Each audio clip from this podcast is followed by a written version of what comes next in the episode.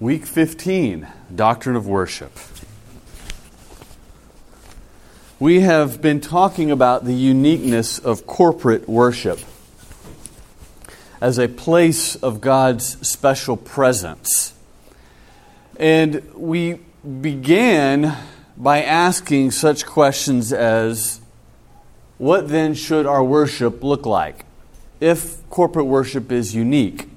If God's presence is there among us in a unique way, in a special way, what should our worship look like? What is appropriate? What is inappropriate? Is there even such a thing as inappropriate worship?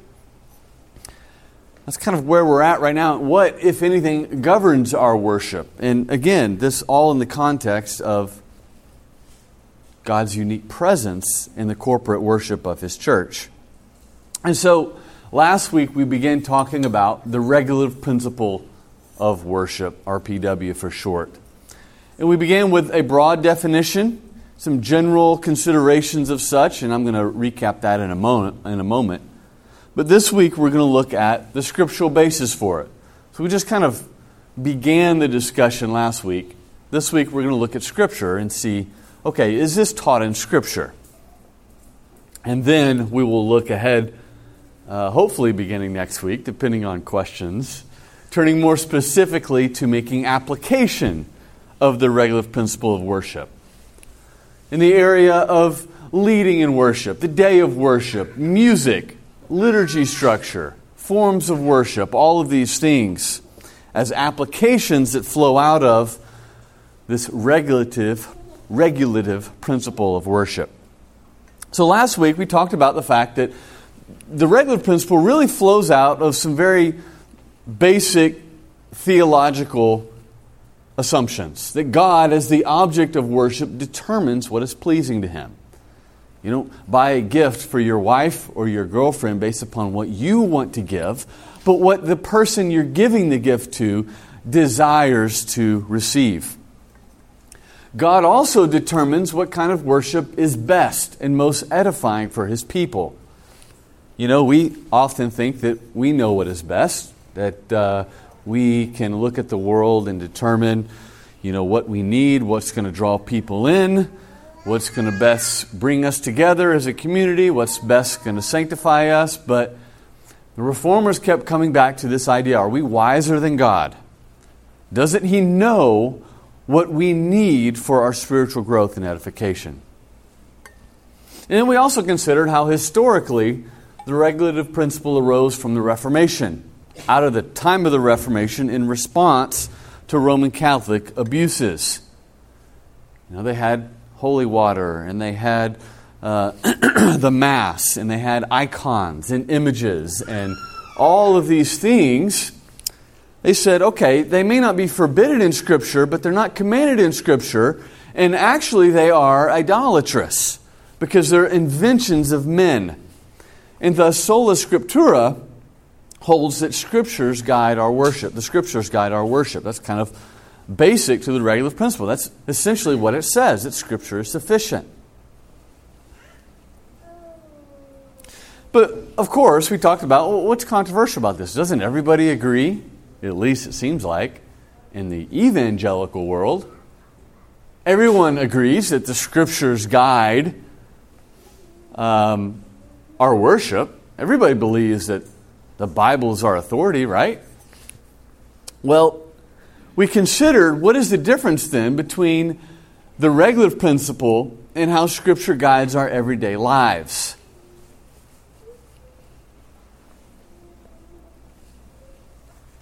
We talked about the fact that in our everyday lives, God does not give us specific instructions, or I should say, exhaustive instructions. He doesn't tell you who to marry. He doesn't tell you whether to make a business deal or not, or where to go to college, or what job to take. Uh, all of these other areas of the Christian life flow out of biblical wisdom and principles. But what we're saying is that the regulative principle is different than that.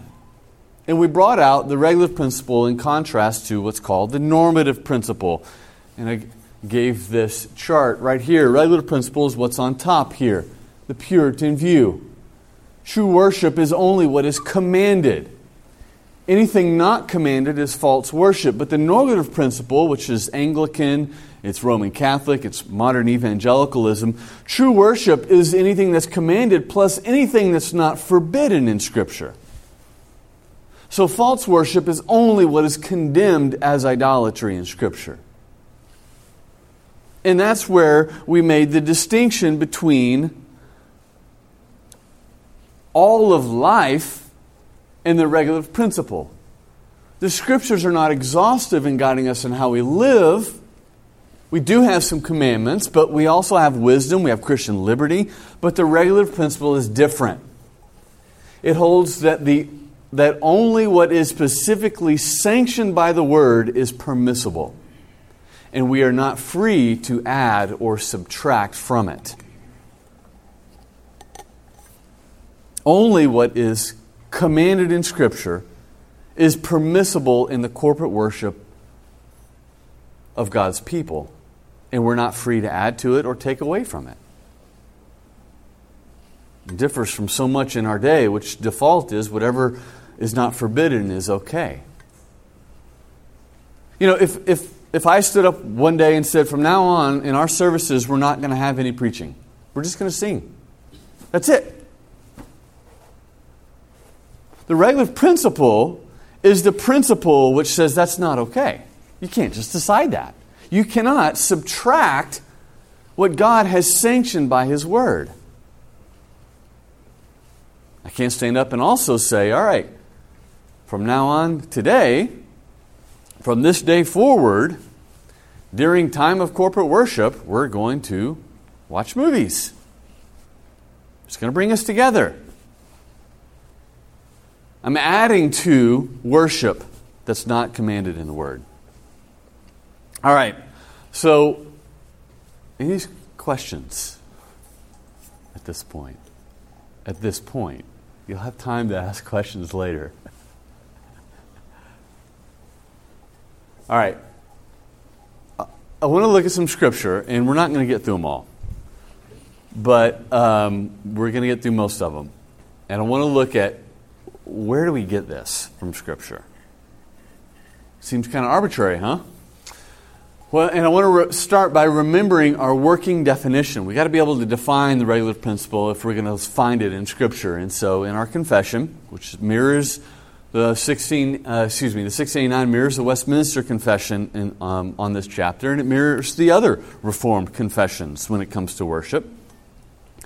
But in chapter 22, 1, the Baptists state the acceptable way of worshiping the true God is instituted by himself and is so limited. That's the key. By his own revealed will, that he may not be worshiped according to the imagination and devices of men, nor the suggestions of Satan, under any visible representations, or any other way not prescribed, prescribed in the Holy Scriptures. That's our definition.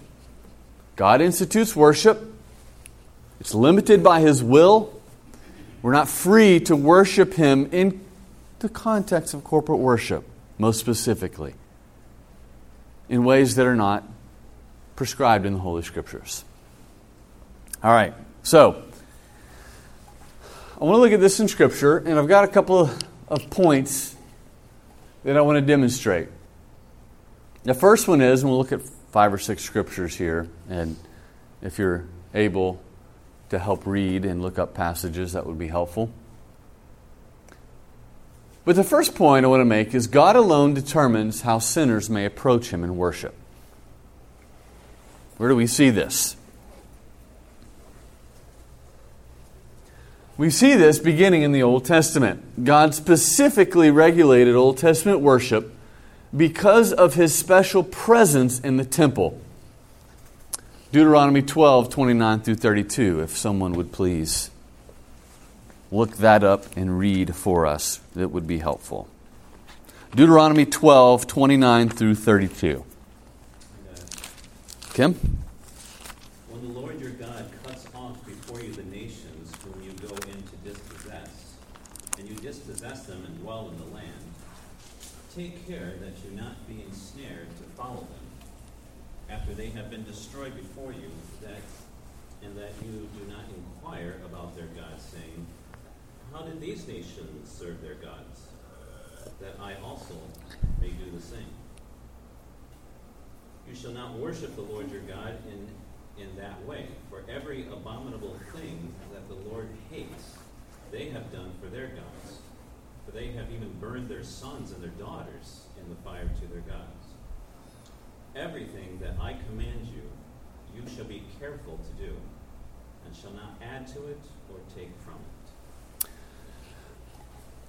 So, even in the Old Testament, we see a distinction between all of life. The law did not regulate every single aspect of their lives.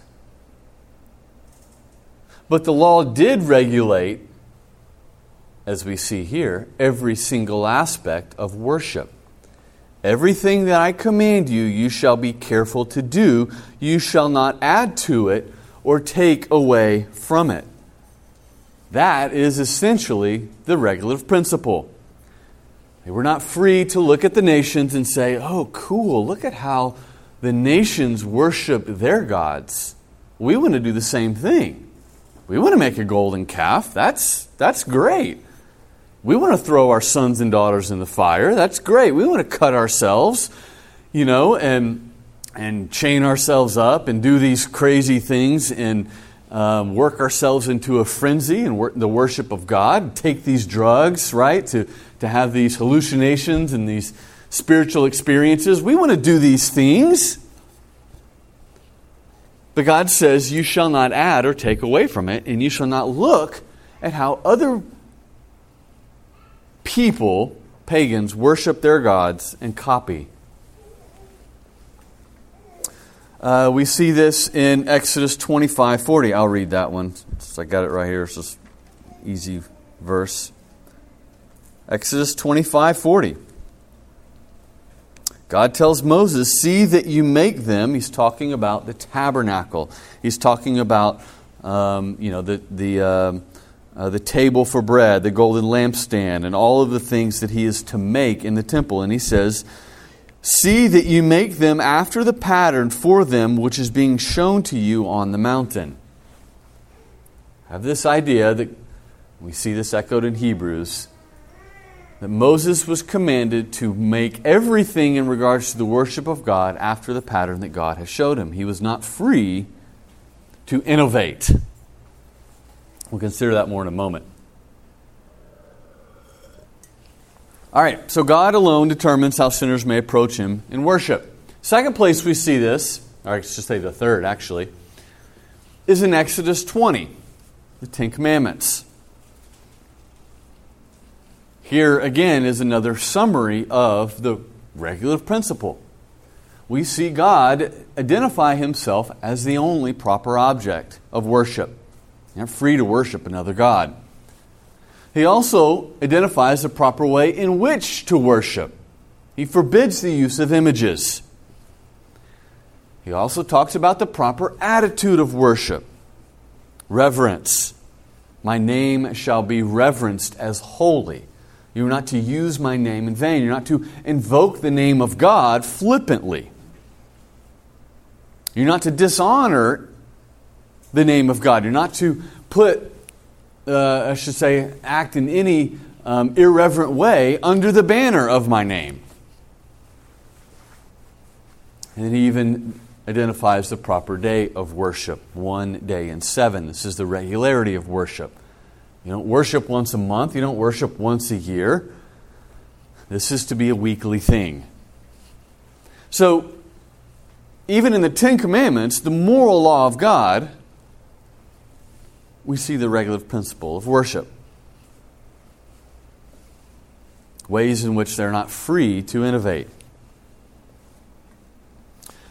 Do you want to say, looking into the New Testament, we see the validity and continuing binding nature of these Ten Commandments. And that's a point of dispute. I'm not going to spend a lot of time on it this morning. I just want to basically, I hope it, I hope that it's not a point of dispute in our midst, but the Ten Commandments are upheld in the New Testament. Matthew 5, I came not to abolish the law. right? Don't relax the least of these commandments, which comes in the context of him expounding the Ten Commandments. Talks about lust, he talks about anger, he talks about all of these things that, that covetousness. He's basically, um, Matthew, chapter, the Sermon on the Mount is an exposition, an expositional sermon on the Ten Commandments. And he says, I didn't come to abolish this law. James chapter 2 quotes a few of the Ten Commandments. If you really fulfill the law of God, you'll do this, you'll do this, you'll do this. If you say you've done this, but you've done this, you've broken them all. He treats the Ten Commandments as a unit. If you've broken one, you've broken them all. You see in Romans 13, Paul say, Love is the fulfillment of the law. And he quotes three or four of the Ten Commandments.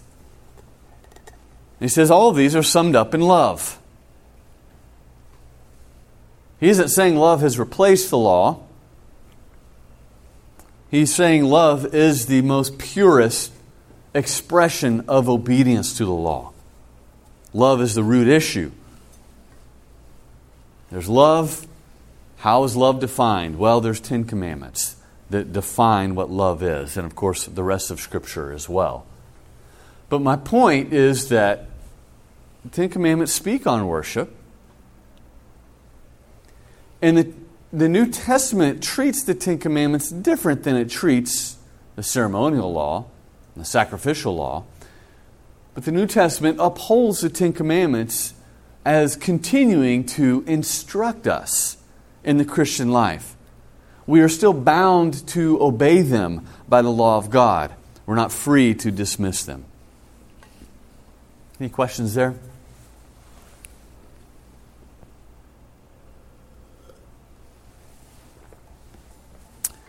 All right, move it along.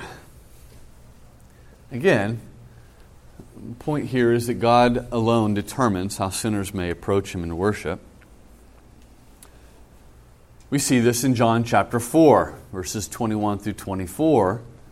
And Jesus is talking to the woman at the well, the Samaritan woman. Remember, Samaritans worshiped differently. They did not worship in Jerusalem, and they did not follow the, um, the same um, worship that the Jews did in Jerusalem. They had disputes over what was Scripture and what wasn't. They had some more, um, uh, what do you call it, um, syncretism, mixing of Jewish elements of worship with other traditions. It's, it's interesting what Jesus says to the woman. She, he says, You worship what you do not know. They still worship Yahweh, they still look to the Old Testament. But he tells her, Look, we worship what we know. Salvation's from the Jews. You've got it all wrong. But don't be mistaken. It's not about worshiping in Jerusalem anymore. The hour is coming. I've brought this hour, he's saying. But but now, true worshipers will worship the Father in spirit and in truth. God is spirit, and those who worship must worship in spirit and in truth. And the point here is that truth has to be defined. That's what I'm trying to make. That truth has a definition to it. We're not free to just define truth how we see fit. But Jesus is saying you must worship in spirit from the heart. You must worship in truth in accordance with the scriptures. They go together. That's my point. Truth. God must be worshiped in truth. Truth is defined by the Word of God. We do not define truth for ourselves. All right, moving along here. Someone turn to 1 Timothy chapter 3, please. And I, thank you, Trent. And um, I forgot how long to read here. Hold on. Did I put it up here? No.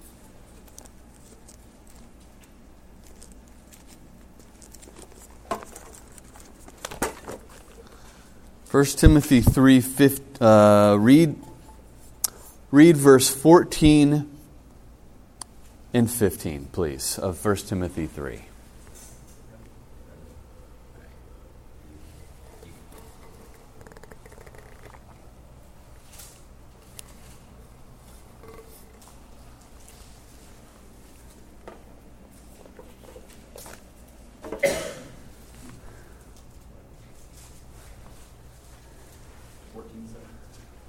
1 Timothy 3 14, 15. I hope to come soon. Uh, I hope to come to you soon, but I am writing these things so that if I delay, you may know how one ought to behave in the house of God, which is the church of the living God, pillar and bucket.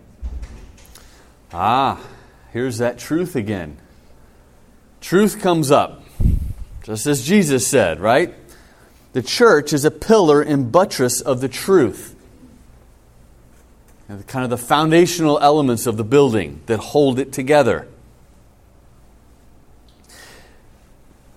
And Paul talks about, now, well, actually, remember first that, you know, Paul's writing to Timothy, a minister.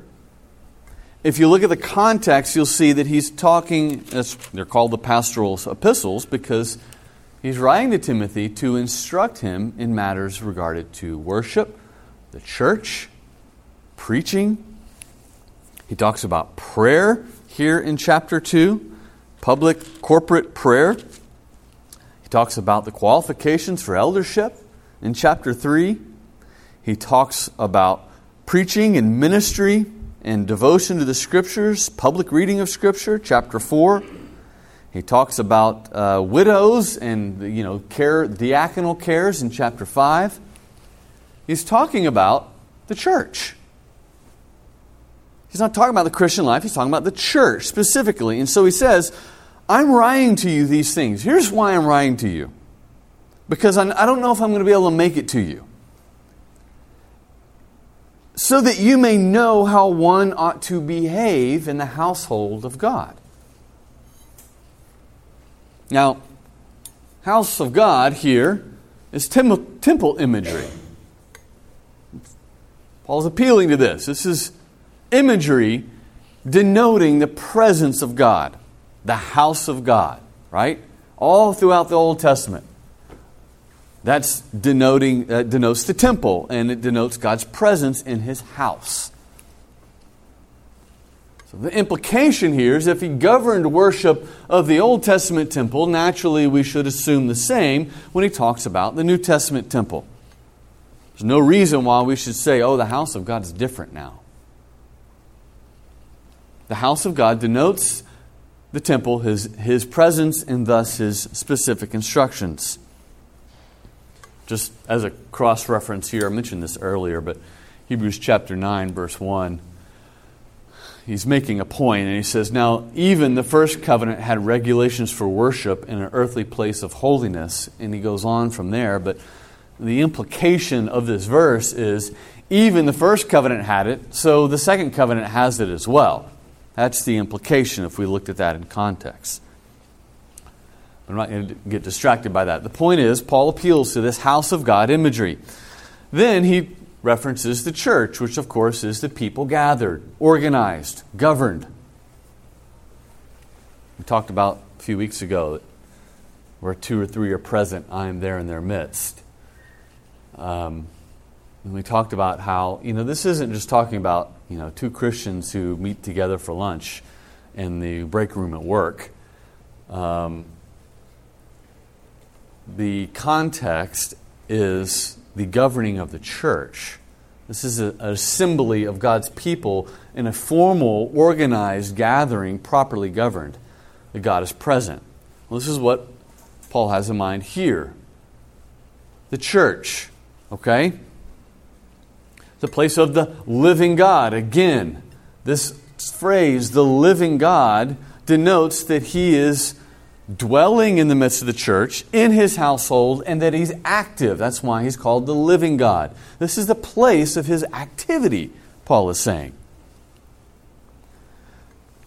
One ought to you, you may know how one ought to behave in the house of God, the church of the living God, the place of his activity. All of this denotes God's presence. And of course, the key phrase here how one ought to behave. There are special instructions and regulations within the church.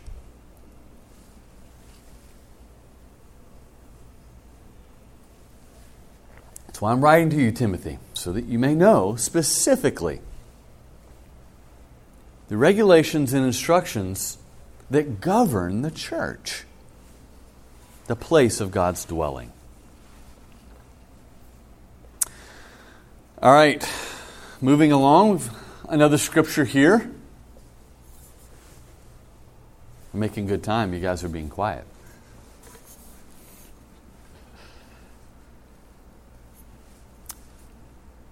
Still in the pastoral epistles, 2 Timothy 3 16 and 17. Paul writes to Timothy All scripture is breathed out by God and is profitable for teaching, reproof, correction, training in righteousness, that the man of God may be complete and equipped for every good work. Now, several weeks ago, Trent, you were with me when Pastor Sam Waldron um, preached on this passage at Ron Miller's installation up in uh, Clarksville. And he made the point there that the man of God in this context refers to the ordained minister.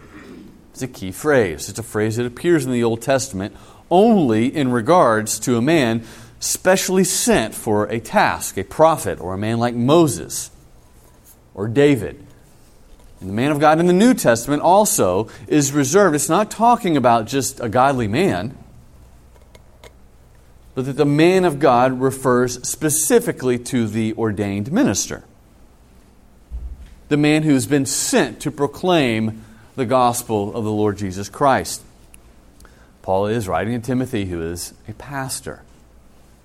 I've mentioned it before, but we can make a grave mistake by reading 1st and 2nd Timothy and Titus and think that God is talking to just everybody generally. That is instruction given to pastors and deacons. Doesn't mean it doesn't apply to everybody.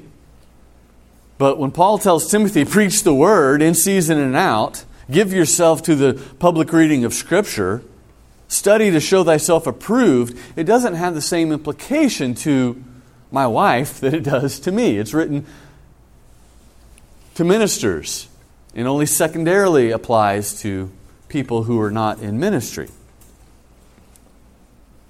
But his point here is that the man of God has given has been given the scriptures for these things, which are the work of ministry in the church. Teaching, reproof, correction, training in righteousness is the calling of the minister in the church of the living God.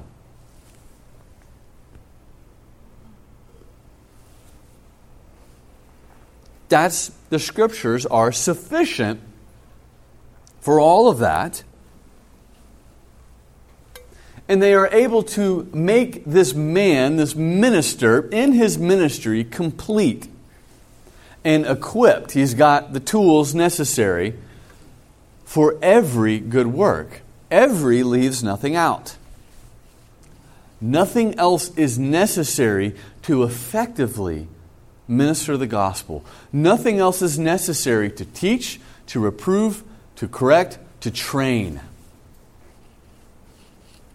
And so that's why the regular principle really just flows out of sola scriptura. If you believe the Bible is the Word of God, if you believe it is sufficient, we don't need to add to it. If you believe that it is without error, then naturally we realize okay, in the church, nothing else is necessary. This is a way in which Scripture teaches us that God determines how we may approach Him in worship. Because in the church, He's given the Scriptures. And they are sufficient and they are complete.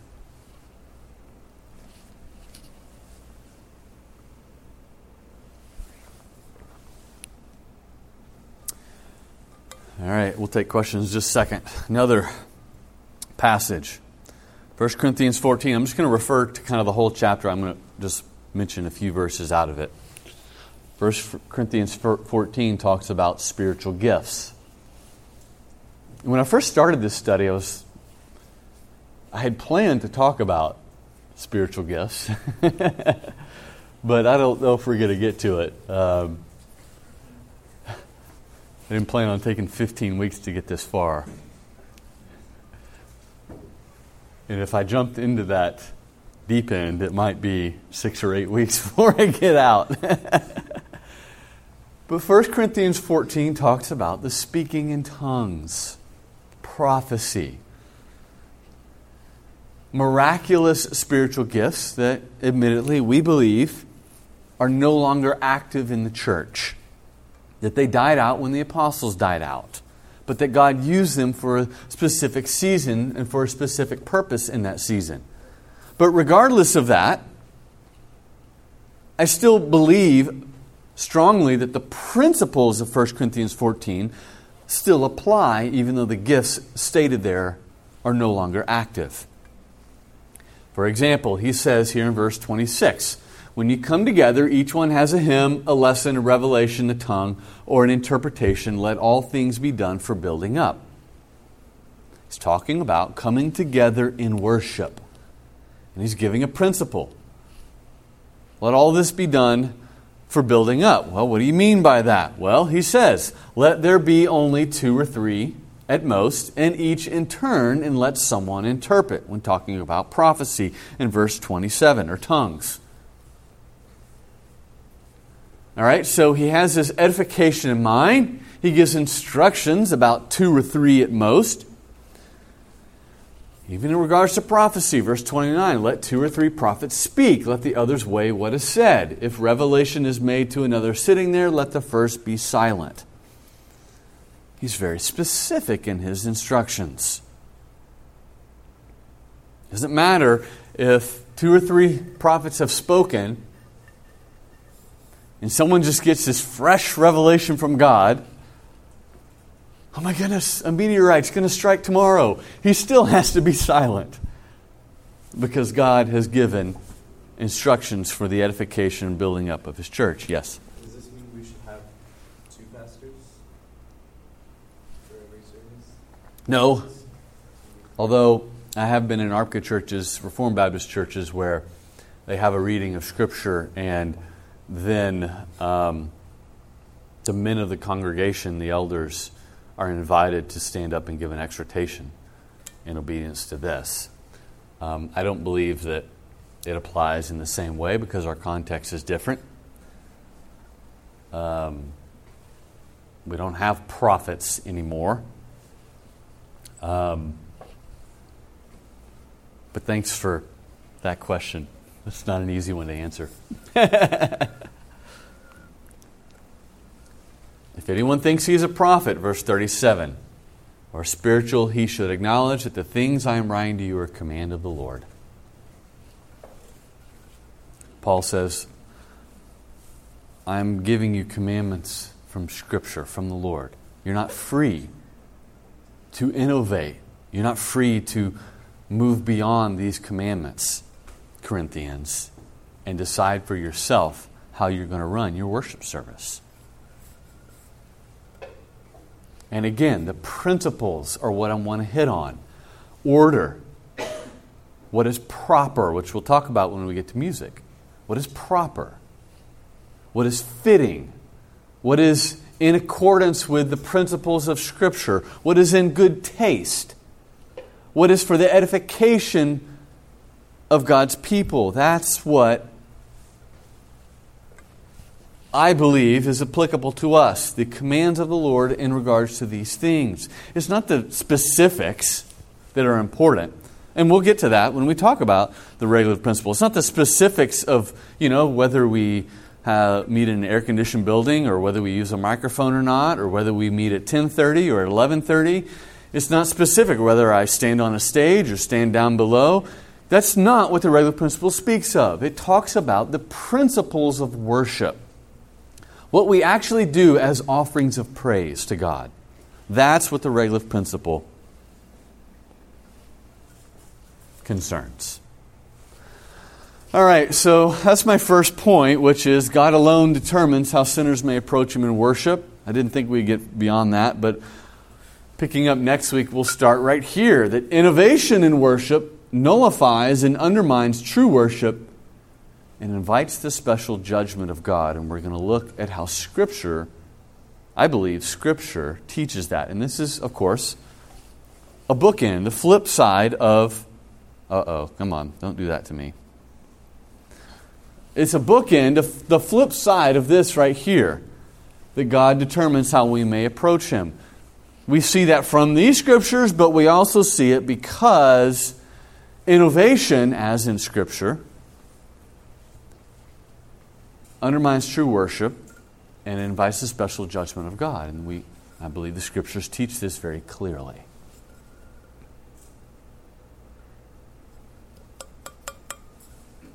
So that's as far as we're going to get today. This is where we'll pick up next week, and we will finish this point two. There's only a few slides on it, and then we will try to turn to some application. What does this mean for our worship? If God determines how He is to worship, what does this mean in our day and age? And we'll turn to make specific application of that. Any questions or comments or objections that maybe you'd like me to cover next week? Kim? So at the beginning, and I know I missed uh, last couple of weeks, but worship regulated by what God has described in His Word, but then you also said wisdom. Um, is that where we start to muddy the waters when we say, well, we're- we also need to apply wisdom to that? So some would say, well, this, this is what, you know, we believe, but others might say, well, your wisdom is innovation. What, what is, I mean, how do you define who regulates wisdom? Yeah, yeah um, that's not what I said. Um, I made the distinction between, well, you, you weren't here last week. Yeah. So um, I said that wisdom guides us in all of life in a way that's different than the scriptures guide us in worship. Wisdom guides us in our financial decisions, decisions on who we marry, what jobs we take, where we move because the scriptures are not exhaustive. What I said in regards to worship, God has not left that same freedom. He's given us specific instructions, and we're not to add or take away from it. Um, the only place that wisdom comes into play in the regards of worship is in relation to the um, circumstances of worship. What time we meet, whether we have AC on, we use a microphone, what songs we sing, what scriptures we read, all of the practical matters, wisdom comes into play. But what do we offer to God as our worship? We're not given principles of wisdom. We cannot paint a picture and say, This is my offering of praise to you, God. No, we sing a song we offer a prayer. We read and listen to His Word. We observe the Lord's Supper. We don't, you know, holy water, um, relics, images, the Mass, all of these innovations of man, um, even though they may not be condemned in Scripture, are not permitted in Scripture because God hasn't left worship to the wisdom and innovation of whatever we think is best. Does that make sense? Okay. Because that's a good point. Who defines wisdom? If it's wisdom, then who defines it? And ultimately, we've, we're going to say, if we fall into that, it's defined by our culture because we're shaped by our culture. Preaching now isn't something we stand up and give a thesis in three points or uh, stand and declare, but we sit on a school, stool and have a conversation. We get rid of the pulpit. That's what our culture says because that's what people like. And admittedly, people like that. But are we free just to decide, okay, preaching is no longer proclamation, but now it's a conversation? Are we free to say that? Are we free to say, we're not even going to do preaching because now we're just going to sing hymns? That's what people respond to. It seems most wise to us, right? Are we free to say, no longer preaching, but now we're going to have drama because people can really identify with a story and with movies? We live in it. See, if we, if we say wisdom in regards to the um, elements of worship, then we're basically saying that the culture around us and our perception of it defines what is pleasing to God and what is good for His people. And you're right, there's no end once we start down that rabbit hole. All right, we've got to, uh, to end. So if you have any questions, you can let me know afterwards, but let's close in prayer.